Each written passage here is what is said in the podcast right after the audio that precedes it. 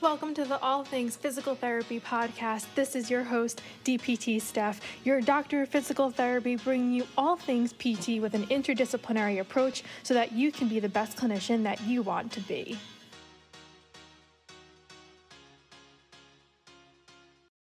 Thank you for tuning in to the All Things Physical Therapy podcast. This is Stephanie, your doctor of physical therapy, otherwise known as DPT Steph. On this episode, we'll be talking with occupational therapist Amira, otherwise known as Marvelous Miracles on Instagram, who I'm so excited to have today. Amira, why don't you go ahead give us a little introduction about yourself? Hello, my name is Amira and I am an occupational therapist. The weather is finally breaking out here, which is very nice. We can actually go outside and it not be sweltering hot. So I live and work in Phoenix, Arizona in early intervention. I graduated from OT school back in 2019. I've been in early intervention ever since and I love it and I'm happy to be here.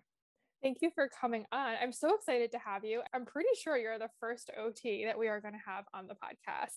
So, super important to our interdisciplinary collaboration. As always, PTs work hand in hand with OTs in so many settings. Uh, kind of give us a little overview as to how you decided to become an OT and what your journey has been like. Yeah. So I feel like there's, and I always say this, there's like two categories of people. There's the people who have always known they wanted to be an OT, they knew what it was from the start. And then there's the group of people who had no clue what OT is and they kind of stumbled across it. And I'm definitely in that second category. So I've always had a heart for pediatrics. I, like many other healthcare professionals, thought I was going to go into medicine, become a physician. I wanted to be a pediatrician and then a neonatologist. And then I took chemistry and they call it a weed out course in undergrad. And that is absolutely the case for me because I was like, this is terrible. This is not what I want to do. And for a lot of other reasons, I just decided medicine wasn't quite the path for me, but I still wanted something that blended my love for pediatrics, the human body, psychology, like all of these really fascinating things that I've always loved. And so I was nannying at the time for a hand OT. And I was like, can you tell me a little bit about what you do? And she just kind of opened my eyes to the, the world of OT. And I've been been here ever since. I love it. So you said you had a love for pediatrics. Did you always know you were going to end up in EI then once you graduated OT school? No. So, because I wanted to be a neonatologist, I spent a lot of time looking into the NICU. So, I actually got to shadow and do some work in the NICU during my clinical rotations. And then for my doctoral capstone project at Seattle Children's Hospital, I was with the infant team over there. And so, I got to be surrounded by NICU therapists, OTs, PTs, SLPs, and I loved it. But when I was in the NICU, I kept hearing about when the babies are discharged, you know, where do they go? And they were being referred to this early intervention program. And so I decided I actually wanted to work a little bit more with that transition because you know leaving the NICU is such a scary time for families. And I was like that might be actually really cool. Sounds like a little bit more in line. And to be real those jobs are a lot easier to get than getting a job in the NICU so it all really worked out. And I feel like because I did so much research and things in the NICU and you know premature infants and things like that it has really complemented my work in early intervention very very well so, for someone who doesn't know what early intervention is, give us a rundown of what kind of children you work with and see day to day. Yeah, so it is a state program and we work with kiddos birth to three. It's going to look different depending on what state you're in. I'm in Arizona, so ours is birth to three. Some states are birth to five, but typically it's the baby and toddler age range. And it is uh, kiddos who have a variety of different diagnoses or no diagnoses. They just have a developmental delay for some reason, and they are delayed in an area of child development. So, communication, physical development, social emotional skills, adaptive and self help, cognitive skills. So, we go through an evaluation process to see, you know, where are they delayed in these areas? And then they work with a team. So on our team, again, this is specific to Arizona, but on our team, we have PTs, OTs, SLPs, developmental specialists, vision and hearing specialists, and a child psychologist, which is really cool. So you get all of these different supports and services, and we support the family, you know, throughout their time in the early intervention program. What are some? I know you touched a little bit of cases that you would see. So, what are maybe some of the most common cases that you tend to see? I know developmental delay is more of like a global overview of so many things. We have that in PT as well. But if there are any specifics that you could shed light to. Yeah. So, prematurity, really, really premature babies, autism, pretty big one, Down syndrome, cerebral palsy, spina bifida. I'm trying to think, there's so many anything like genetic or chromosomal abnormalities. But I would say those are the majority. And then with the babies, um, actually, a lot of babies who are drug exposed. So with a diagnosis of NAS or neonatal abstinence syndrome. So those are really what I see a lot with babies. Torticollis, typically our PTs take the torticollis babies. I think that's kind of the overall, but there's like a whole list of, you know, what they could have. And again, they could also not have a diagnosis. They could just be right. The parent has, you know, a concern about development, which is the nice thing that I always like to say when I'm mentioning early intervention is that if, you know, if you're a parent listening perhaps or something like that, if you have any concern at all, you don't have to have a referral. You can just Google like Arizona early intervention program and you can reach directly out and get a referral for an evaluation. Yeah, and New York is the same way. So you can also just reach out, and our early intervention is from zero to three years old as well. So it's, yeah, super easy to access it, of course, depending on the state, but you have two states where you could easily access it. Absolutely. awesome. So, what is your, I know you work with PTs and a bunch of other professionals day to day. What is your, if you could loosely give a definition of PT from an OT perspective? I love this question. Okay, let me clarify. Is this just overall in general, or is this specific to the early intervention setting? You can do in general. In general. Okay. Yeah. So I feel like um, the physical therapists are really those mobility experts. So, well, I'm going to bring it back to early intervention because that's kind of my. That's fine. Yeah. If I have a baby who is not walking by a certain age, I'm like, okay, could it be body awareness? Maybe, but could it also be something going on with the structure of their hips or with their ankles, things like that? So our PTs on our team are really great for looking at structural issues, gait, um, anything with like gross motor development. But kind of my lens, like, yes, OTs can also, of course, work on gross motor skills, but not again in my experience not what i do is with, if it's a structural issue. Um, same with like torticollis. Now there are some ots who have advanced training and things like torticollis but at the core of it that's not something that we're typically taught how to um, manage. And so I, I, feel like that's focused on a little bit more in pt and so that's why i like our pts because again it comes back to it being a structural kind of, of issue. So i feel like that's mostly the, the difference that i see is mobility and very much like structural issues especially for the lower body but not to say that PTs only do lower bodies or OTs only do upper body. You know, there's a lot of crossover. Yeah.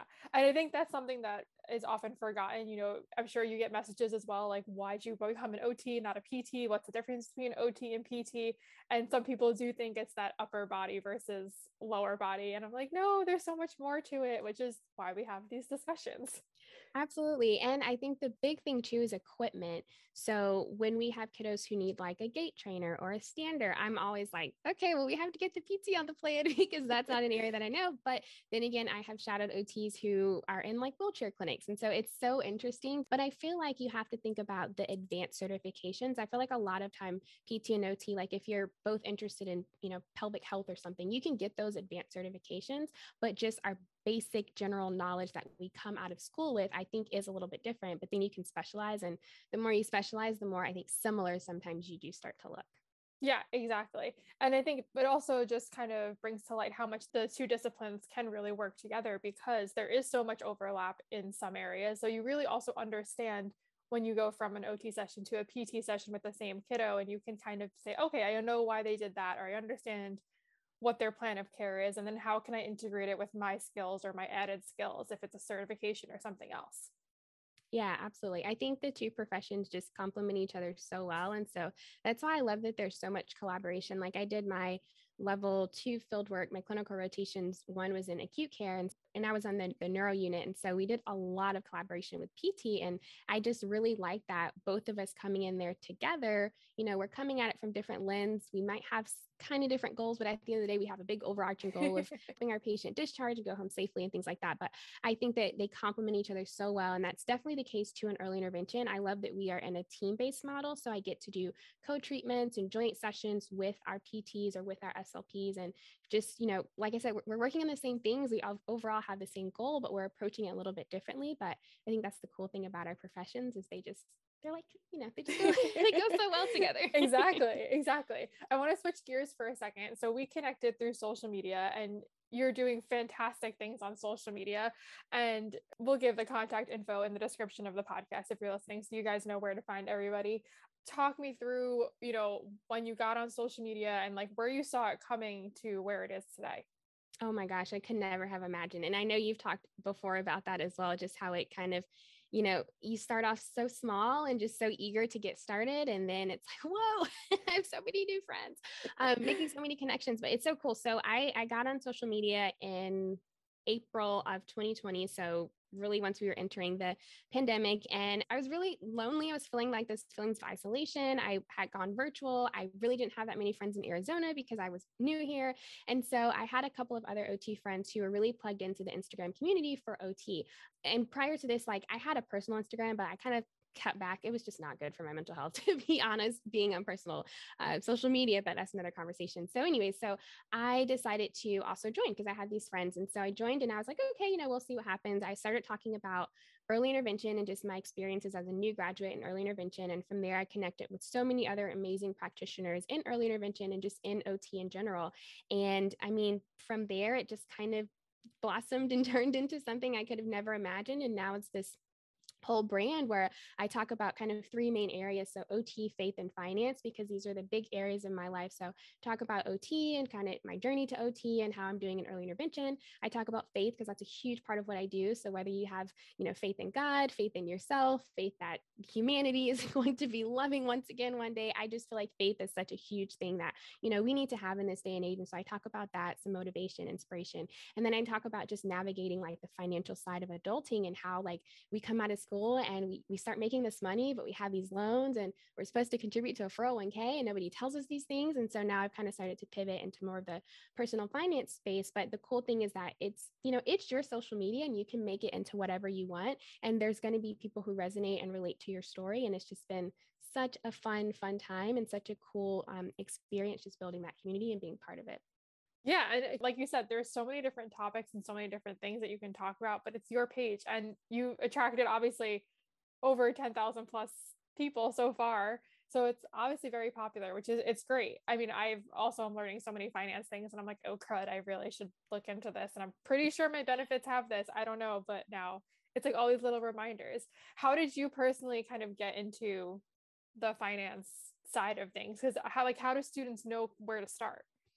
Oh my gosh, I just hit a, a, breaking point. I was so tired of feeling like I didn't know what I was doing with my money. I, I landed a, a pretty high earning position right out of graduate school, and I was very, very strategic and and how I did that and how I went about that. And the reason I did that is because I graduated with a flat load of student loans, uh, student loan debt. So well over the 100K, you know, six figure mark. Um, my school was very, very expensive. It was a private school in a very high cost of living place. And so I borrowed the full tuition amount, you know, plus some. And so I just had all of these loans and I was like, okay, I have to make X, Y, and Z amount so that I can start paying back these loans. But then I was like, but what else am I supposed to be doing with this money? Like, do I need some in savings? What do I do? Like, where does it go? You know, I started hearing about these different types of accounts. And then I was like, well, what is this thing called a 401k? I mean, I don't have one. Is that bad? So it's just like I had all of these questions.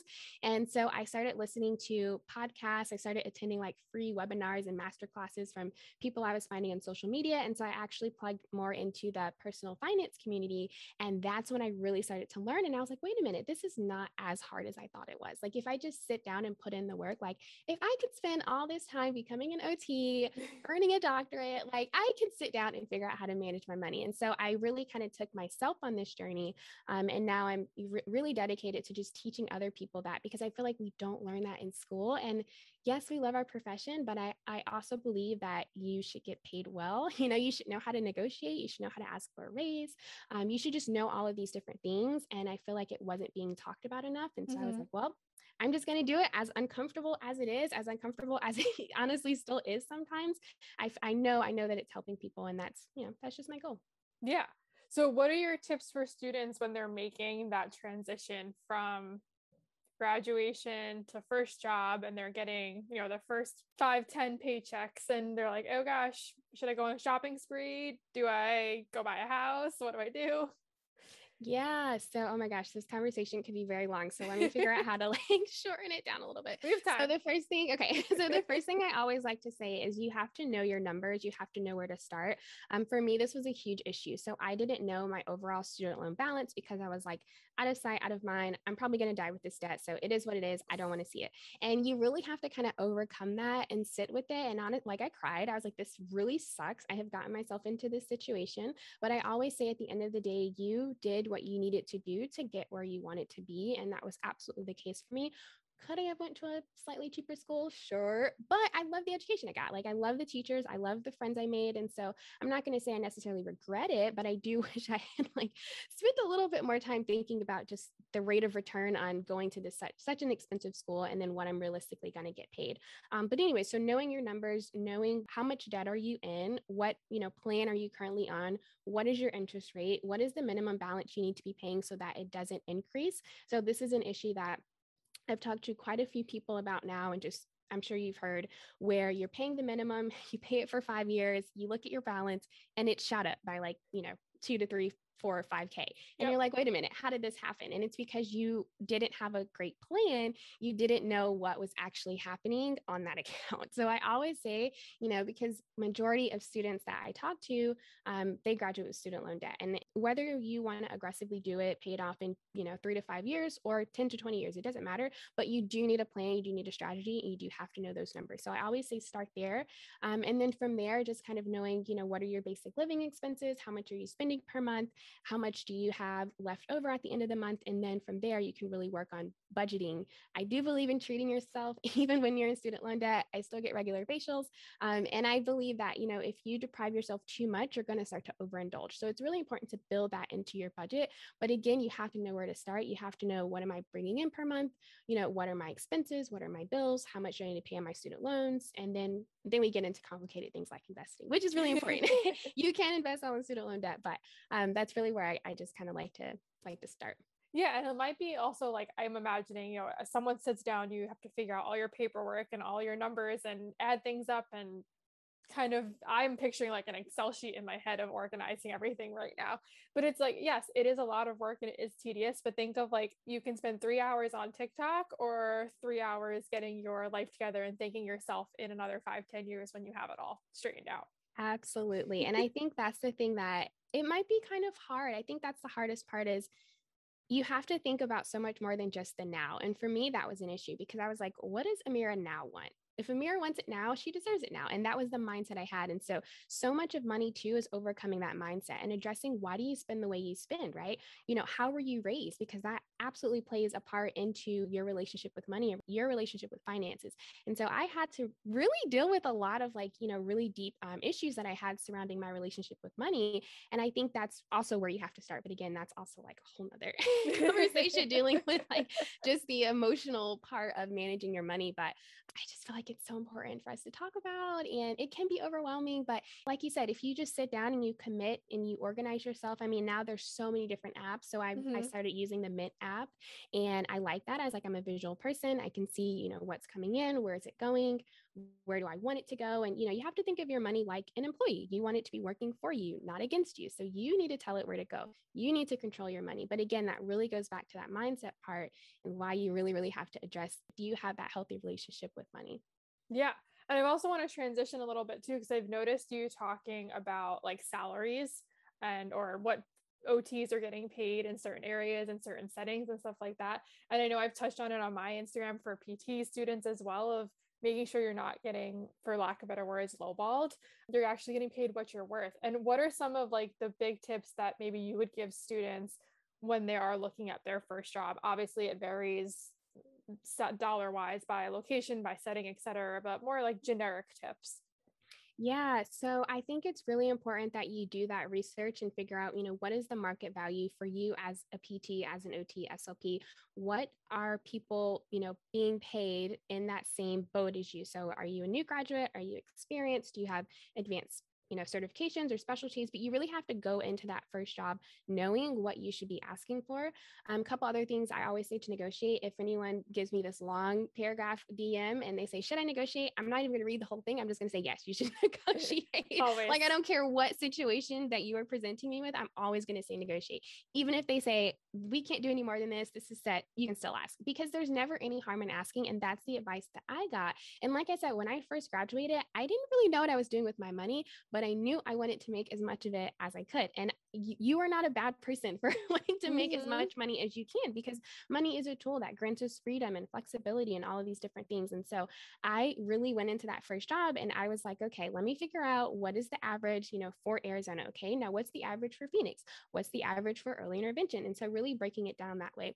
Um, for OTs, we have otsalary.com, but you can also look on bls.gov to kind of see and get some numbers in your head when you go to negotiate, make sure you do it in writing. So I know you Steph have also talked about negotiation tips and things, but you know, if they they try to get you to do it like right there on the spot, yeah, accept never. that job offer. No, no, no, no, no. you do not have to do that. And um, what's your yeah. opinion too? I'm going to stop you for a second. Oh, um, you're fine. Uh-huh. Wh- what's your opinion too? Then, if you're in an interview or day after an interview and they ask you for a number before giving you an offer? Oh, this is good. Yeah, I always try to get them to give the number first. It's so funny. Do you know that Spider Man meme where it's like one Spider Man is looking at you and then the other, yes. and it's like you first. No, you first. That's really how it is. And so. I'll say, and this is even true with like brand collaborations and social media that I do too. They'll be like, what's your, um, you know, what is your rate? And I'm like, well, what's your budget? Based on the scope of work that you're asking me to do, what's your budget for this? And so you can absolutely say, what are you all offering right now? What's the range of what you're offering based on, you know, what we discussed, what my roles and responsibilities are going to be within the company? What is your range? Now, if they absolutely will not give you a number, then you can put a number out first. Um, I also say, don't do a range. Now, some people say you can do a range. I say go in with a concrete number because I, I give the analogy if you go to the grocery store, there's a banana and they say, you know, you can pay one cent for this, you can pay one dollar. What are you going to pay? You're going to pay the one cent. Like, not comparing us to bananas, but you can yeah, absolutely, you know, you have to give them a concrete number. And then from there, they're going to come back. So, you know, you want to go a little bit higher. I, I advise between five to 10K higher than what you actually want based on your research. Again, you know, base it on facts, base it on research and figures and things like that. Um, but I go in with, with pretty high and then we kind of come down and, you know, somewhere where I, I'm comfortable where I want to be. Right. And it's better to overshoot than undershoot because they see that low number, they will just take it without a question and you can't come back from that. Oh, no. no, no. Okay, perfect. I mean, I think those are some great tips. I totally agree with everything you've said thus far. I mean, as far as PT resources, I know when looking at salary, we also have like Glassdoor, LinkedIn, Indeed are the ones that we usually go to.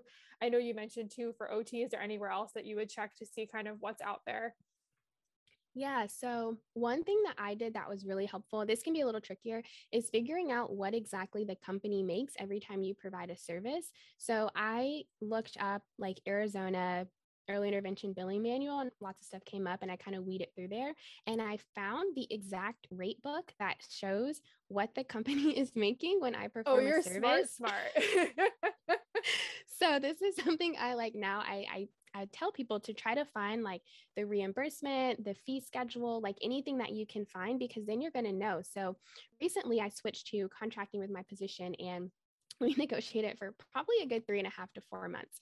Um, and they initially offered about $3 more an hour, and I ended up getting it up to $13 more an hour. And the reason I did this is because I sent back a screenshot and I was like, listen, this is how much you're getting paid and this is how much you know i'm gonna have to That's be setting aside for taxes. So and it, it's okay you know i mean and they they accepted it. They were like actually you're right. Like this is okay. But you know i think right you have to know what your options are. If i don't tell other people what worked for me you're not going to know. You're not going to know that you could possibly find the exact number. Now of course they're not going to give you that exact number because they have company overhead costs you know benefits things like that for an employee. But i knew okay this is the number that they're getting every time I see a patient in early intervention or a client in early intervention. So I want to be as close to this number as possible. I'm not going to get this number exactly, but I can tell if if they're taking, you know, 80% of what they're they're making you're getting 20% mm-hmm. that's that's an issue that's definitely an issue and so if you can really dig around like you can type in you know your state the setting reimbursement schedule billing manual fee schedule um, insurance reimbursement play around with the words i don't know everything obviously that there is to know yeah. but play around with it and see if you can start to find because again once you have those real numbers in your head you're in like good shape it's so important it's wow i'm so happy you brought that up too because it's something that most people don't think of doing because they just accept it for what it is, thinking that, okay, well, this is what, you know, 80% of the practices in my state or in my city pay. So, like, it must be accurate. But it's not right. true because they're just trying to pay as little as possible so that the people at the top can get paid the most or, you know, the bills get paid and the building stays open. Mm-hmm. Yep. And I mean, healthcare is a business. Like we go into it because we have these beautiful and kind and nurturing hearts, and that's true. But the people who are running things, typically behind the scenes, they are trying to make a profit. And the less that they pay you, the less that you'll accept, the more that they make. And you know you you have to be aware of that and you know you have to just go in with that knowledge. And like i said you're not a bad person for wanting more money asking for more money asking for a raise because when you feel like you're being respected financially like you you just feel better right? That excitement when you first get that position that wears off eventually you're just it's a job it, yep. it, becomes a job no matter how much you love it it becomes a job and so if you're being underpaid and you accept this lowball offer because you're like whatever i'm just excited to have this job that's going to fade and then you're going to fall into that terrible cycle of feeling like I'm getting burnt out. I'm not making enough money. I can't make ends meet. I have these student loans creeping up after six months graduating. I feel like I'm living paycheck to paycheck. And, you know, that's really why I have started this more financial focus because I don't want that. I don't want that for anyone. I don't want that for any therapist, any healthcare professional. We deserve more than that. So, absolutely. And it also kind of sets the pace then for your entire career because if you st- the lower you start, the harder it is then to work up to whenever you change jobs or change positions, etc. Yeah, exactly. So you want to you want to start off on the right foot and allow yourself that room to grow and trust me, I've seen these reimbursement rates. There, there's room. there's room to grow. They can offer you more. And you know, my first position, the offer was great. You know, I talk about on my page, but the offer was it was good, but it was actually more than I was expecting. But I was like, wait, but if you can offer this, you can probably offer, you know, one, two, three K more. So why am I not gonna ask? Like, yeah. So don't accept the first offer, even if that offer is something that exceeds what you even expected, which was my case. But then I got paid even more. And so it's like, you know, you don't have to accept that first offer because if they can pay you 36 an hour, they can probably pay you 38 an hour, I'm pretty sure. So it's definitely, true. definitely ask. Very true. What would you recommend for students who maybe they're going into this first job or their first interview or their first offer and they're like, you know what, but I'm a new grad, so I shouldn't really ask for that much more because I'm still, I don't have any experience yet. Or maybe the person that offers them turns around and says, you know what, no, you have no experience yet. Like, we can't pay you more. Yeah, that definitely happens. And I think that there's some settings where it's a lot tougher to negotiate too. And like hospital systems, I feel like are a lot harder because they are more of that set, you know, set scale and things like that. Um, sometimes outpatient clinics have a little bit more wiggle room depending on how large or small it is. Home health, SNF, early intervention in my case had a lot more wiggle room because it, they get reimbursed a little bit more for states. But I think the big thing with that is, you know, I teach people that you still have power as a new graduate, and your power is that you are still bringing in money for that company. They are still making money when you perform the service, regardless of if I'm doing it as a new graduate or someone who is five, ten years in. Like insurance doesn't care. Yep. insurance is like the service was provided. I don't really care who did it. It, you know, the company still makes the same amount. So yes, you do have to have that trade-off of okay, but you might need more mentorship. You might need more, you know, supervision, things like that. Sure. But I always tell people like, don't go in with that mindset. Oh, I'm just a new grad. No, you're not just a new grad. You are a new graduate who is ready to get in there and show them what you have to offer, you know, and, and be that value to the company and to your patients and clients and things. Um, so just remembering that you bring in the same amount as anyone else. So you don't deserve to get lowballed just because you are coming straight out of school. That's not yeah. and use honestly, you can also change like the uh, tone of the conversation too, like or in your head it too. Like as a new grad, you are so moldable. Like the most moldable mm-hmm. you will be in your entire career. So this is a perfect opportunity for a big hospital, big chain, or you know these very high employed, I'd say, places to kind of make you into the therapist that they want you to be, which has its pluses and minuses. But you can also use that as like a little swing saying, hey, you know, I'm a new grad, but you can make me whatever therapist you want me to be. So, in a way, they kind of have control over you there. And you can say, all right, well, you know what, use it to your advantage. Uh, so that's why, you know, you don't have to like try to break all these old patterns and old routines of things I did for the past 15 years. Exactly. Yeah. And I think too, as a new graduate, you know, you like, I don't, I think it's like a more of a mindset thing. Like, you yeah. do have experience. When new grads were like, when they're like, well, I don't have any experience, I'm like, well, did you complete your clinical rotations? Yes, you did. I'm pretty sure at some point you were on your own. Yes, you still had some supervision, some mentorship there.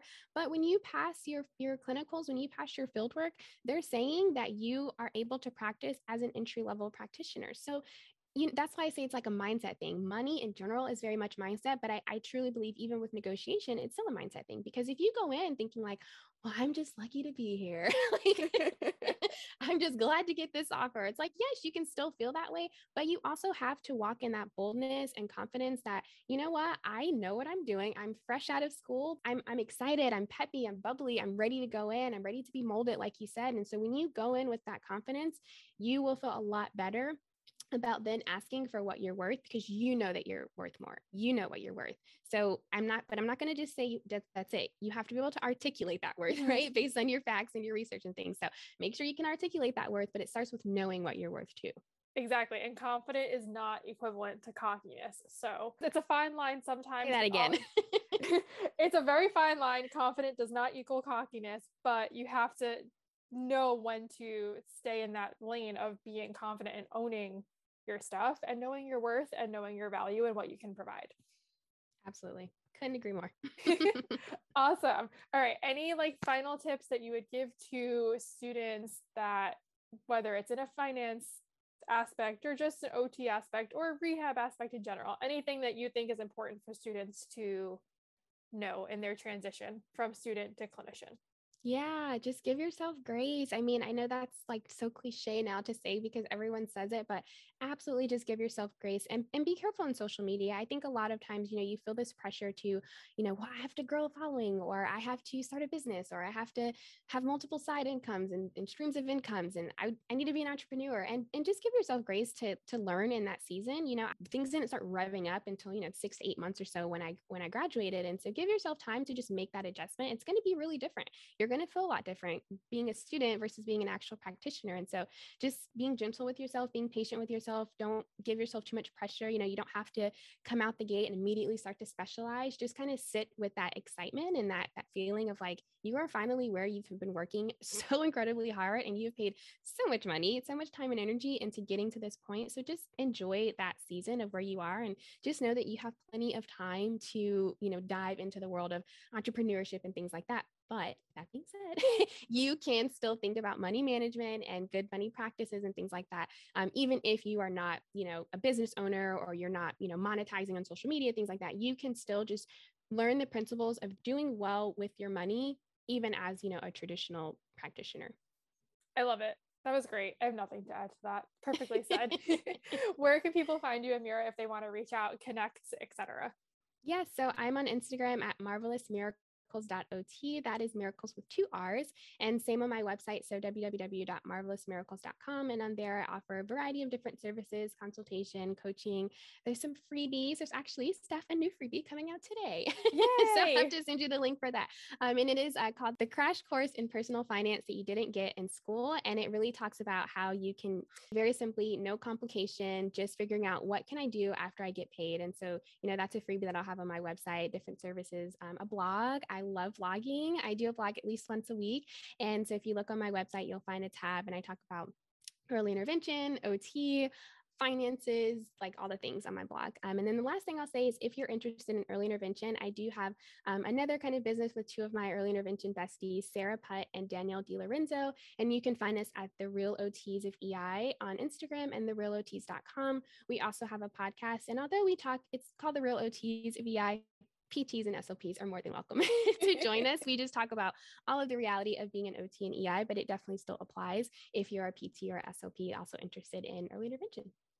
Perfect. So many ways to connect. You guys have so many resources at your fingertips. I want to thank you, Amira, for coming on today. It was a pleasure to talk with you.